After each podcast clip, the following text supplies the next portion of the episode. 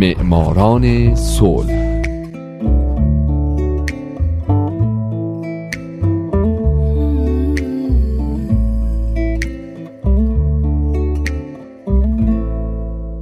امروز یک شنبه است. اینجا رادیو پیام دوسته و حالا نوبت می‌رسه به معماران صلح.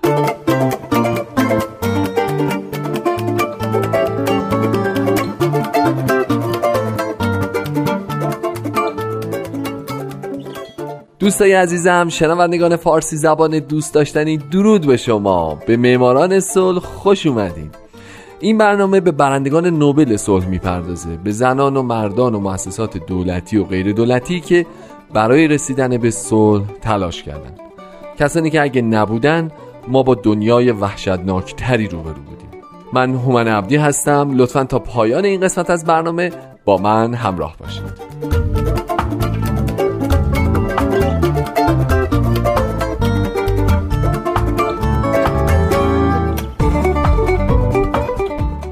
این هفته سال 2011 الن جانسون سیرلیف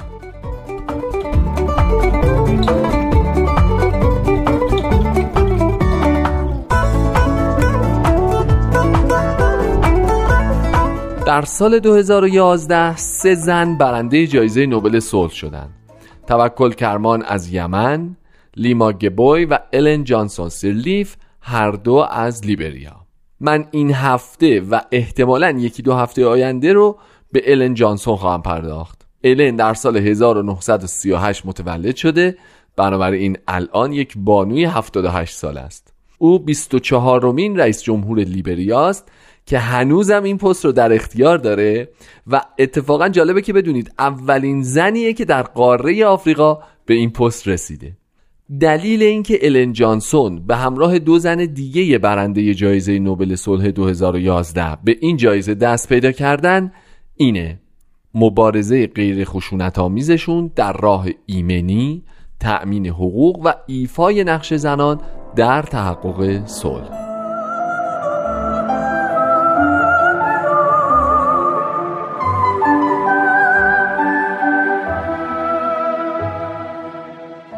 پدر الن جانسون اهل قبیله گلا بود و اجداد مادریش مخلوط آلمانی و کرو بودند. پدرش جمال در یک ناحیه روستایی فقیرنشین متولد شد. او پسر رئیس قبیله گلا از یکی از زنانش بود.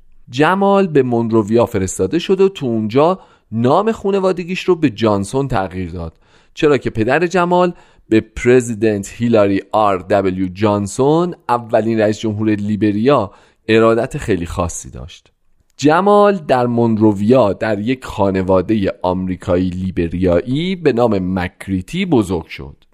جمال بعدها اولین عضو مجلس قانونگذاری کشور شد که اصلیت بومی داشت. مادر الن هم در یک خانواده فقیر در گرینویل به دنیا آمد مادر بزرگ الن جانسون مادر الن رو به مونروویا فرستاد چرا که پدر بزرگ آلمانی الن ناچار شده بود کشور رو به خاطر جنگ جهانی اول ترک کنه و برگرده آلمان. بنابراین مادر الن رو یک خانواده مهم برجسته آمریکایی لیبریایی به فرزندی گرفت و او رو بزرگ کرد. بعدها این دو یعنی پدر و مادر الن همدیگر رو در مونروویا دیدن و با هم ازدواج کردند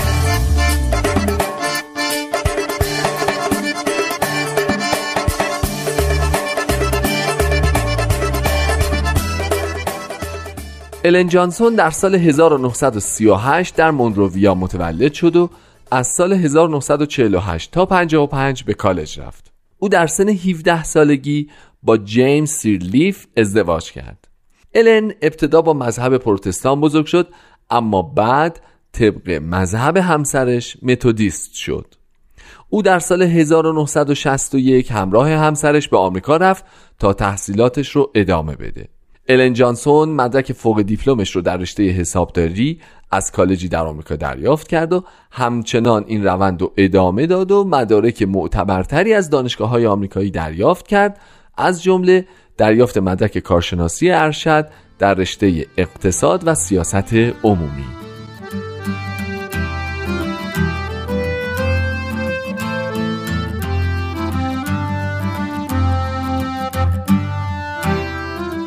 بعد از تکمیل تحصیلات در آمریکا الن جانسون به لیبریا بازگشت و به سمت معاون وزیر امور مالی رسید.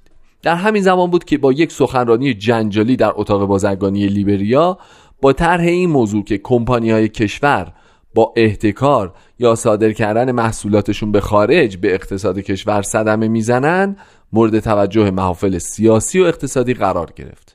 به خاطر زبان تند و تیز و رک بودنش و به خاطر اختلافاتی که به وجود اومد عمر خدمتش در دولت فقط یک سال بود.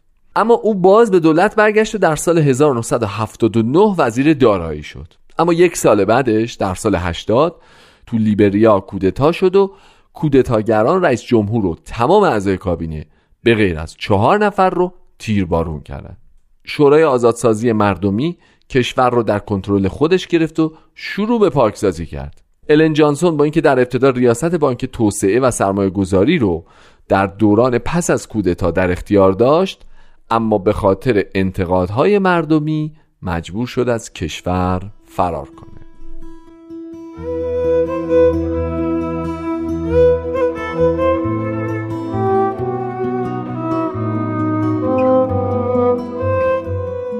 سیرلیف اول به واشنگتن دی سی رفت و در بانک جهانی مشغول به کار شد.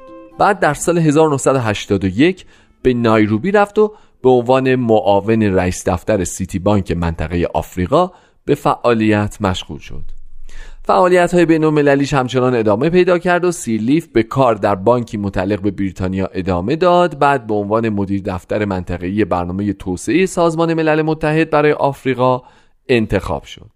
سیرلیف یکی از هفت شخصیت برجسته بین المللی بود که در سال 1999 از سوی سازمان وحدت آفریقا برای رسیدگی به موضوع نسل کشی در رواندا تعیین شده بود.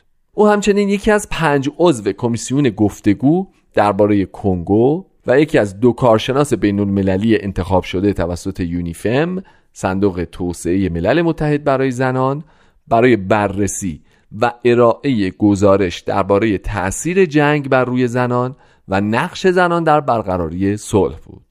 سیرلیف علاوه بر اینها ریاست طرح جامعه باز برای غرب آفریقا رو به عهده داشت و همچنین استاد مدعو درس مدیریت در دانشکده مدیریت غنا بود.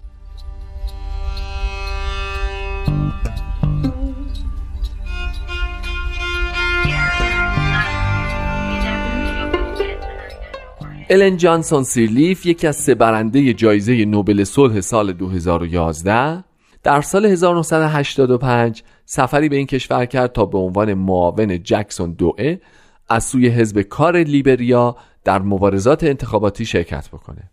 اما تو ماه آگوست همون سال دستگیر شد و به حبس خونگی افتاد و بعد به جرم فتنه و آشوب به ده سال زندان محکوم شد.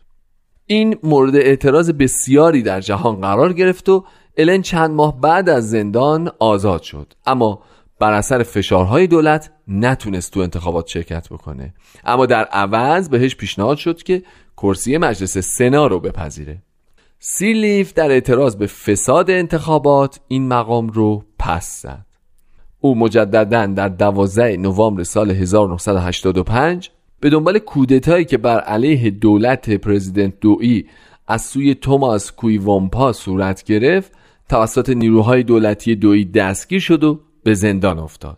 در جولای 1986 با وجود اینکه همچنان بر نپذیرفتن مقام عضویت در مجلس سنا پافشاری می کرد آزاد شد و برای بار دوم مخفیانه کشور رو به مقصد ایالات متحده آمریکا ترک کرد.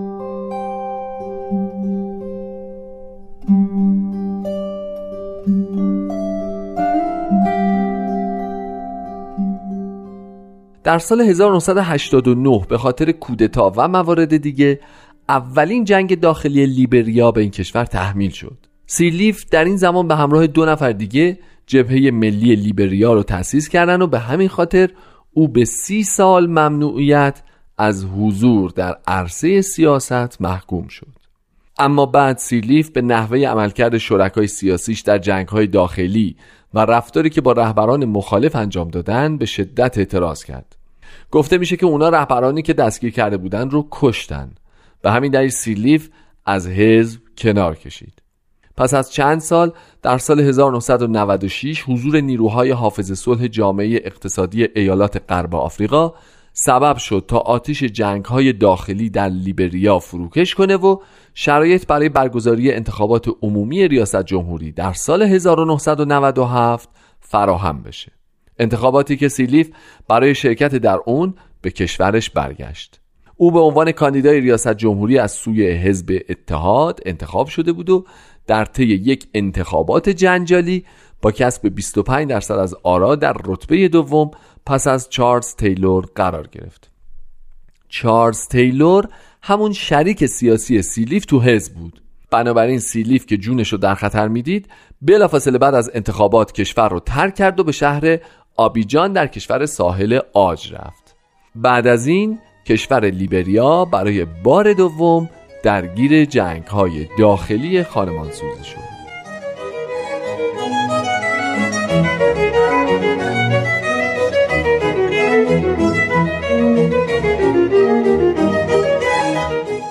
دوستای عزیز ادامه این برنامه رو در برنامه بعدی پی بگیرید. من هومن عبدی هستم و امیدوارم شمایی که امروز یکی از شنوندگان برنامه من بودید در آینده یکی از برندگان نوبل صلح باشید. شاد باشید و خدا نگهدار.